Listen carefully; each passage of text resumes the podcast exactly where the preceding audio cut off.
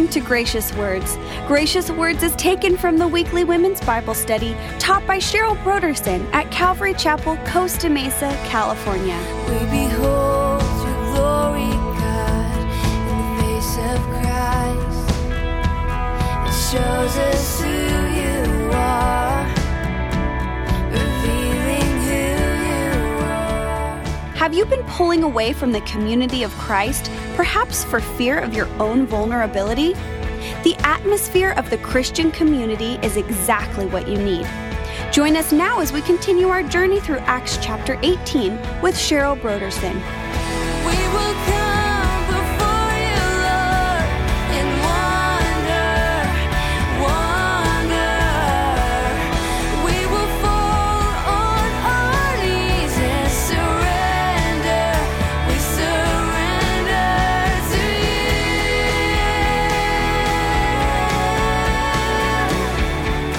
you. And now, here is part 2 of Cheryl's message, When We All Work Together.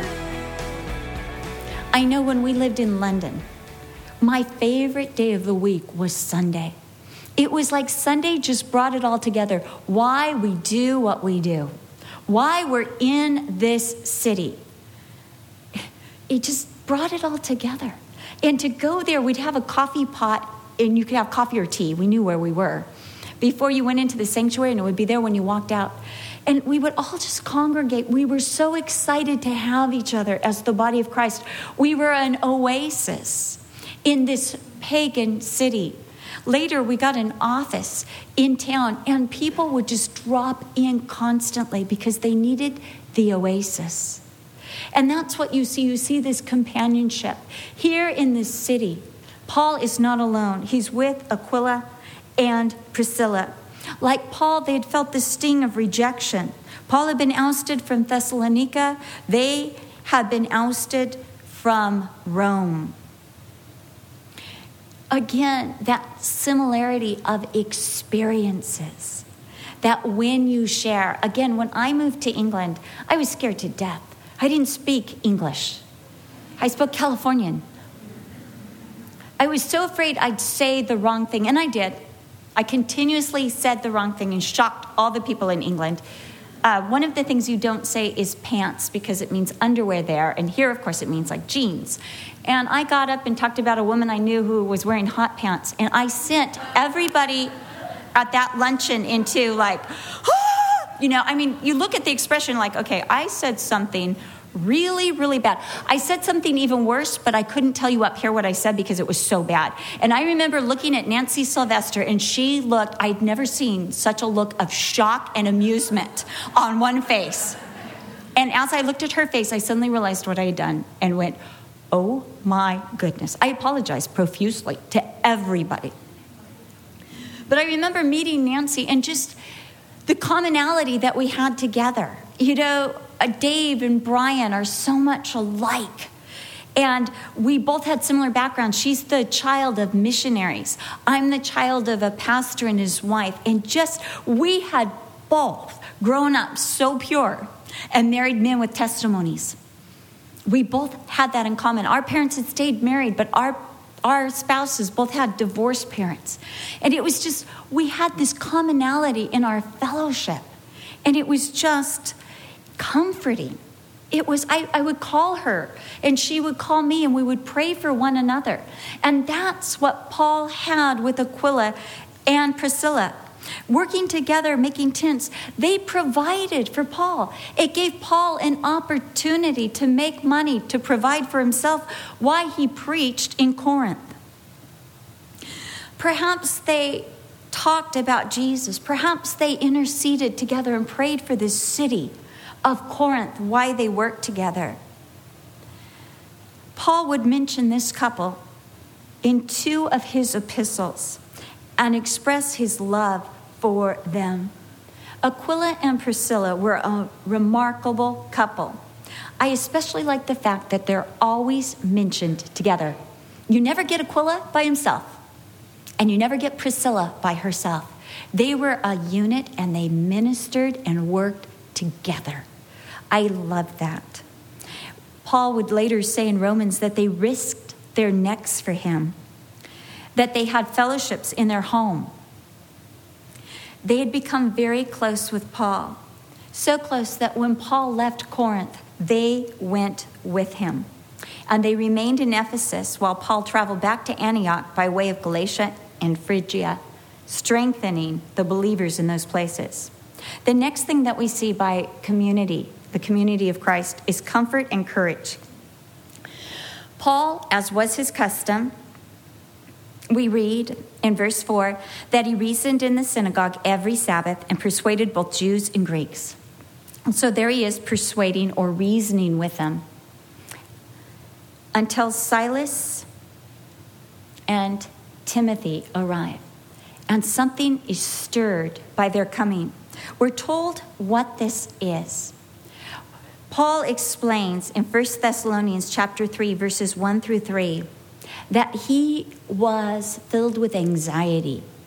He was concerned about the Thessalonians. Remember, 3 weeks, persecution had arisen. In fact, he says to the Thessalonians, you received Jesus under great affliction. And I believe Paul is wondering, can they stand? Will their faith make it through? Jesus told a parable in Matthew chapter 13, and he talked about the gospel being a seed and going in.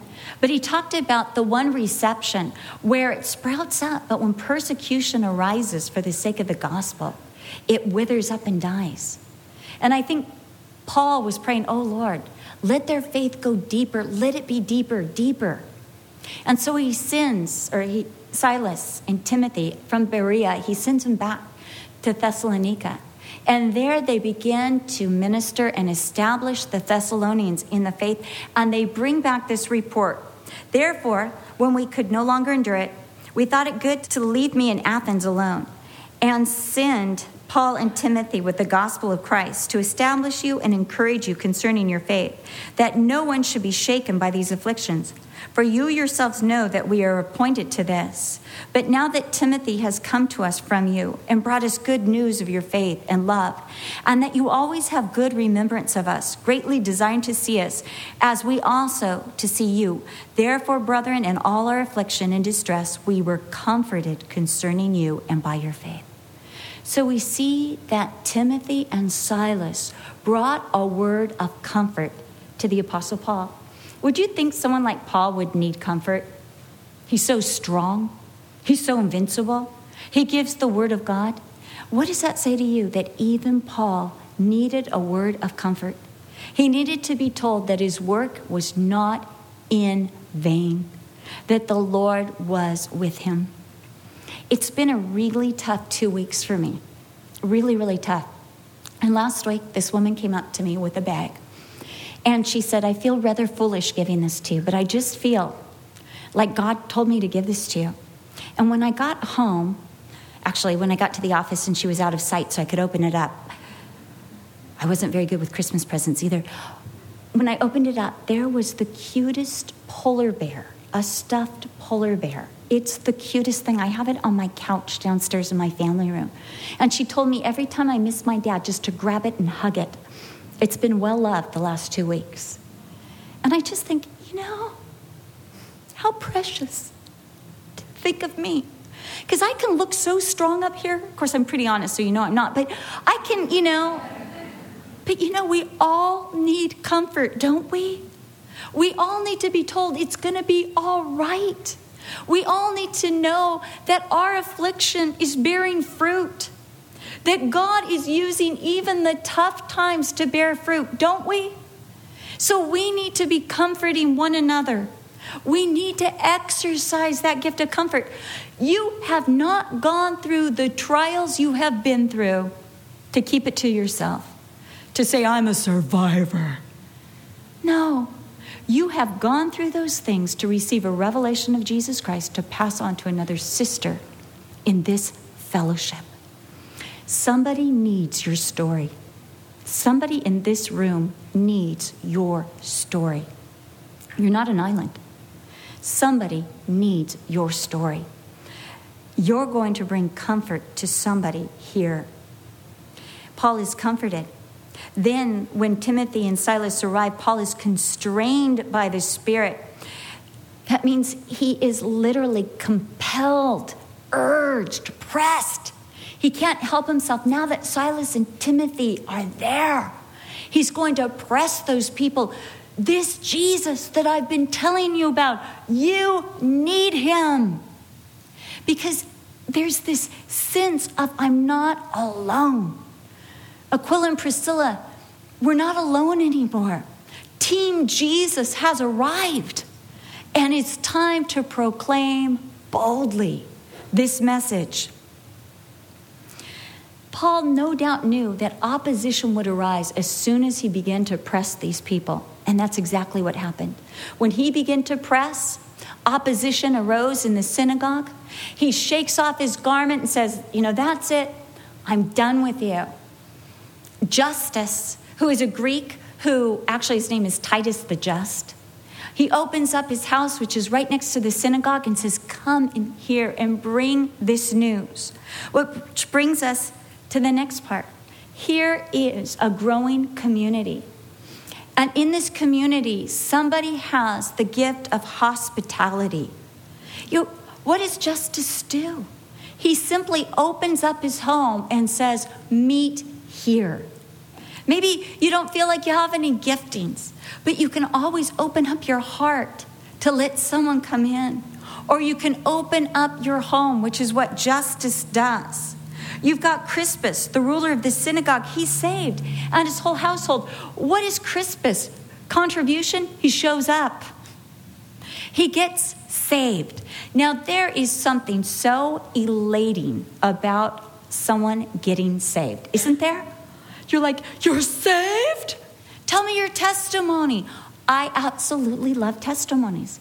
I love to hear how Jesus draws people in. When we lived in Vista, I could tell you the testimony of every single usher in our church. One usher got saved. Brian had this thing that on Tuesdays he decided to go door-to-door witnessing. I was not an Aquila or Priscilla thing then. I let him go alone. Go ahead. I'm not really into that. But he went door-to-door, and you wouldn't believe the fruit that came out of it. But one of them was this man named Doug, who lived two doors down, who received Jesus Christ and started coming to our church. And, now he's one of our dearest friends. He's been walking with Jesus for over 20 years. But I could tell you Doug's testimony, how he was in Vietnam, what God had done. There was another young man, and I'll never forget when he got saved. I got this call from Joey Brand that Brian wouldn't be coming home right away, that he and Brian needed to go on an emergency call. And they were called out. This girl had called and said, look, my brother just OD'd on cocaine and he might die. Can you go to his house? So Joey and Brian went to this guy's house. They laid hands on him and they began to pray for him. They prayed for him all night. He accepted Jesus. He was saved and delivered. But he had $10,000 worth of cocaine in his house. And together they flushed it away and praised the Lord. And they prayed protection over him. And those drug dealers never came after him. And he was one of the members of our church. He even became the worship leader for a Sunday school. You never know who, is who. Just amazing testimonies. Yeah, I remember his first Sunday at church. We're like, ah! It was just like so excited. We're all like, we're all loving him. Come back, Just receiving him into the body of Christ. Justus received Crispus into his home, into his heart. So we see the sense of community. In this atmosphere of community, those who are in leadership can often feel a grave responsibility for the body of Christ. My mother used to say that she went around feeling responsible for everybody. And I'll tell you, ever since Brian became the pastor, the sense of responsibility is tremendous. I tell him, don't you dare make a mistake. Just kidding. I'm feeling it too. Sometimes I feel like I'm walking around with a great big bullseye on my back. I literally do. I feel vulnerable all the time. But this is the good news.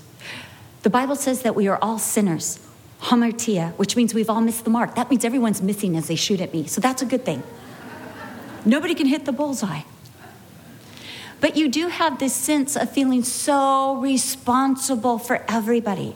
So now remember how Paul felt so responsible for those in Thessalonica, for them to be established, for them to grow. Now you've got Crispus, he's just been saved. You've got Justice that is saved. But you've got these angry Jews who are blaspheming.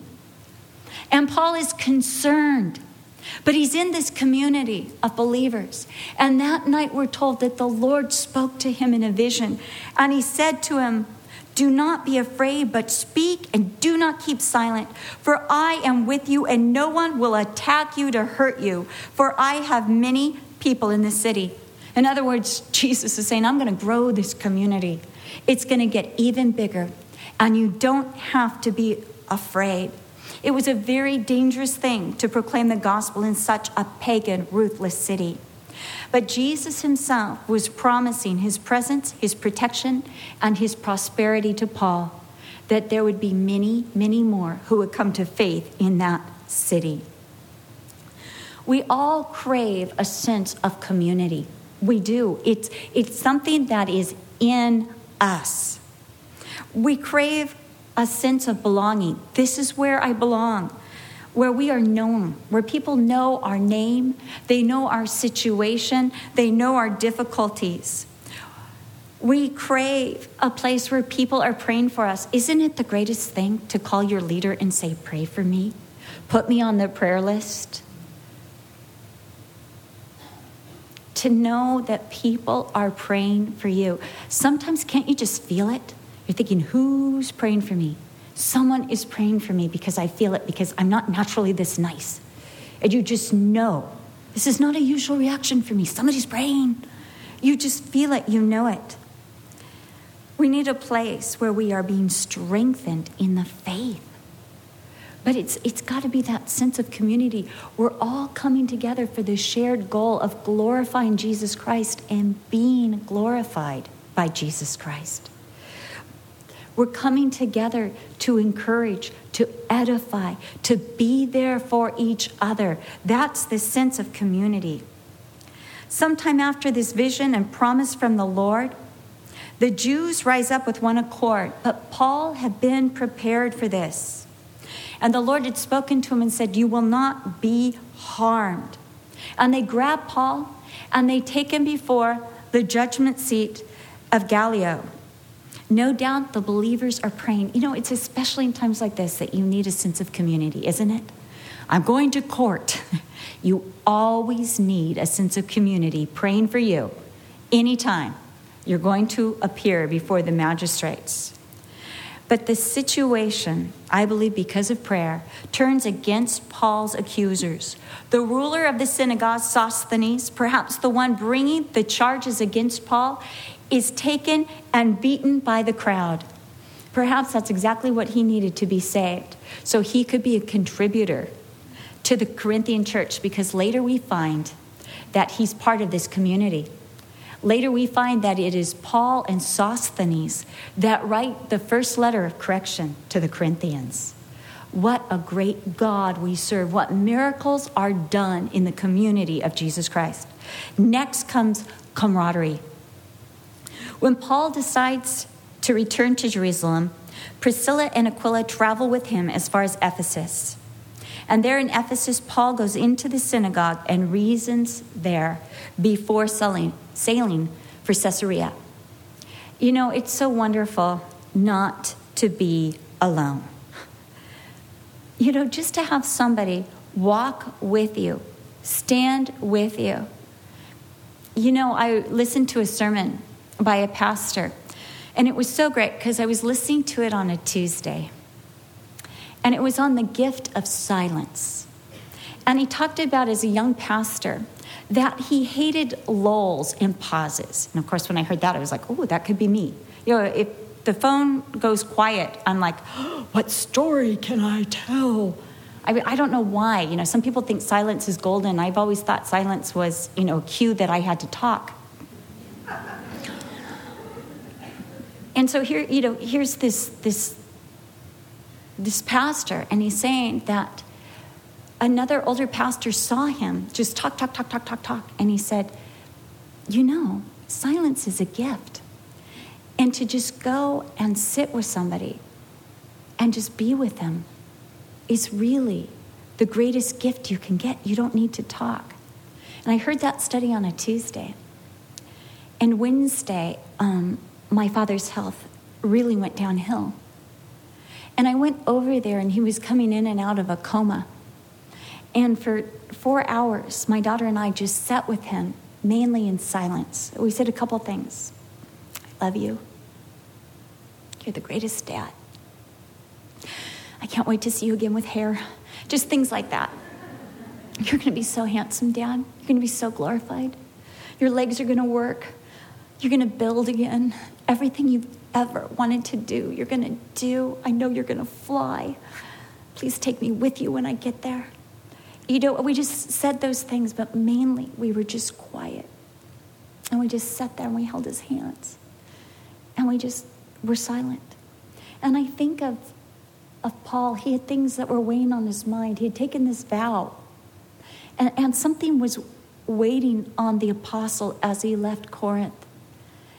And Aquila and Priscilla, they just go with him. And then they stay in Ephesus.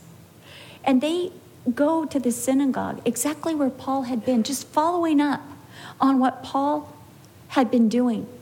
We're told that they opened their house, that when Paul writes the epistle to the Corinthians, he says that Aquila and Priscilla have the meeting place in their house in Ephesus. And so this couple opens up their home, and they go into the synagogue, which brings us to the next point that comes with community, and that is correction. The body of Christ keeps us from false doctrines and from false tangents. In Ephesians 4:14, Paul, talking about the body of Christ, says that we should no longer be children tossed to and fro, carried about with every wind of doctrine by the trickery of men, in the cunning craftiness by which they lie in wait to deceive, but speaking the truth in love may grow up in all things unto him who is the head, Christ. We are to speak the truth in love. We can never forget the in love. Because you can speak the truth, but if you don't do it in love, you won't be heard, and it will be counterproductive. We are to speak the truth in love. So we see with Aquila and Priscilla that when they hear Apollos, they take him aside privately. They pull him aside. That word, taking him aside, that phrase actually means to bring him into their home or into their hearts, or to a quiet place. Maybe they took him out for coffee. That's what I would have done. And they just shared with him. Now, this is what I want you to note about this, that they first commended all the good things about Apollos. Remember, Paul's not there. Luke's not there. So who is telling us all these great things about Apollos? These great things were commended, which will be our last point, by Aquila and Priscilla.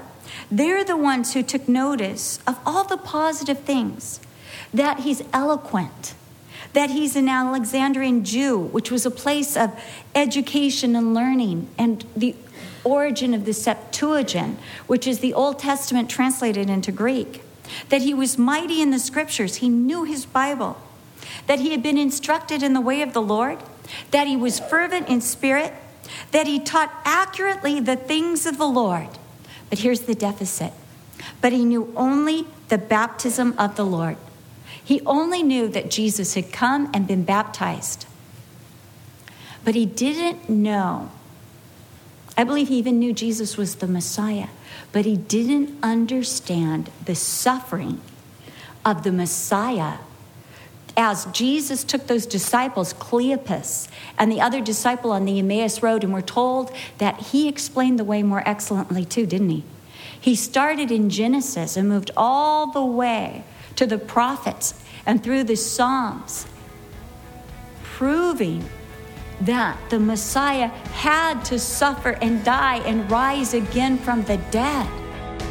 We all crave a sense of community, a sense of belonging, a place where we are being strengthened in the faith, a place where we are encouraging and edifying one another.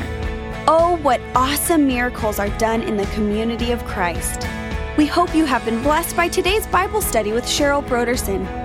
If you'd like to order a copy of today's message, simply visit our website at graciouswords.com or call 1-800-733-6443 and refer to it by name, which is When We All Work Together. Once again, our website is graciouswords.com and our toll-free number is 1-800-733-6443. Coming up next time on the Gracious Words program, Cheryl will continue her teaching in Acts chapter 18 with part 3 of her message, When We All Work Together. We will come before you, Lord, and wonder. We will fall on our knees and surrender. We surrender to. This program is sponsored by Calvary Chapel, Costa Mesa, California.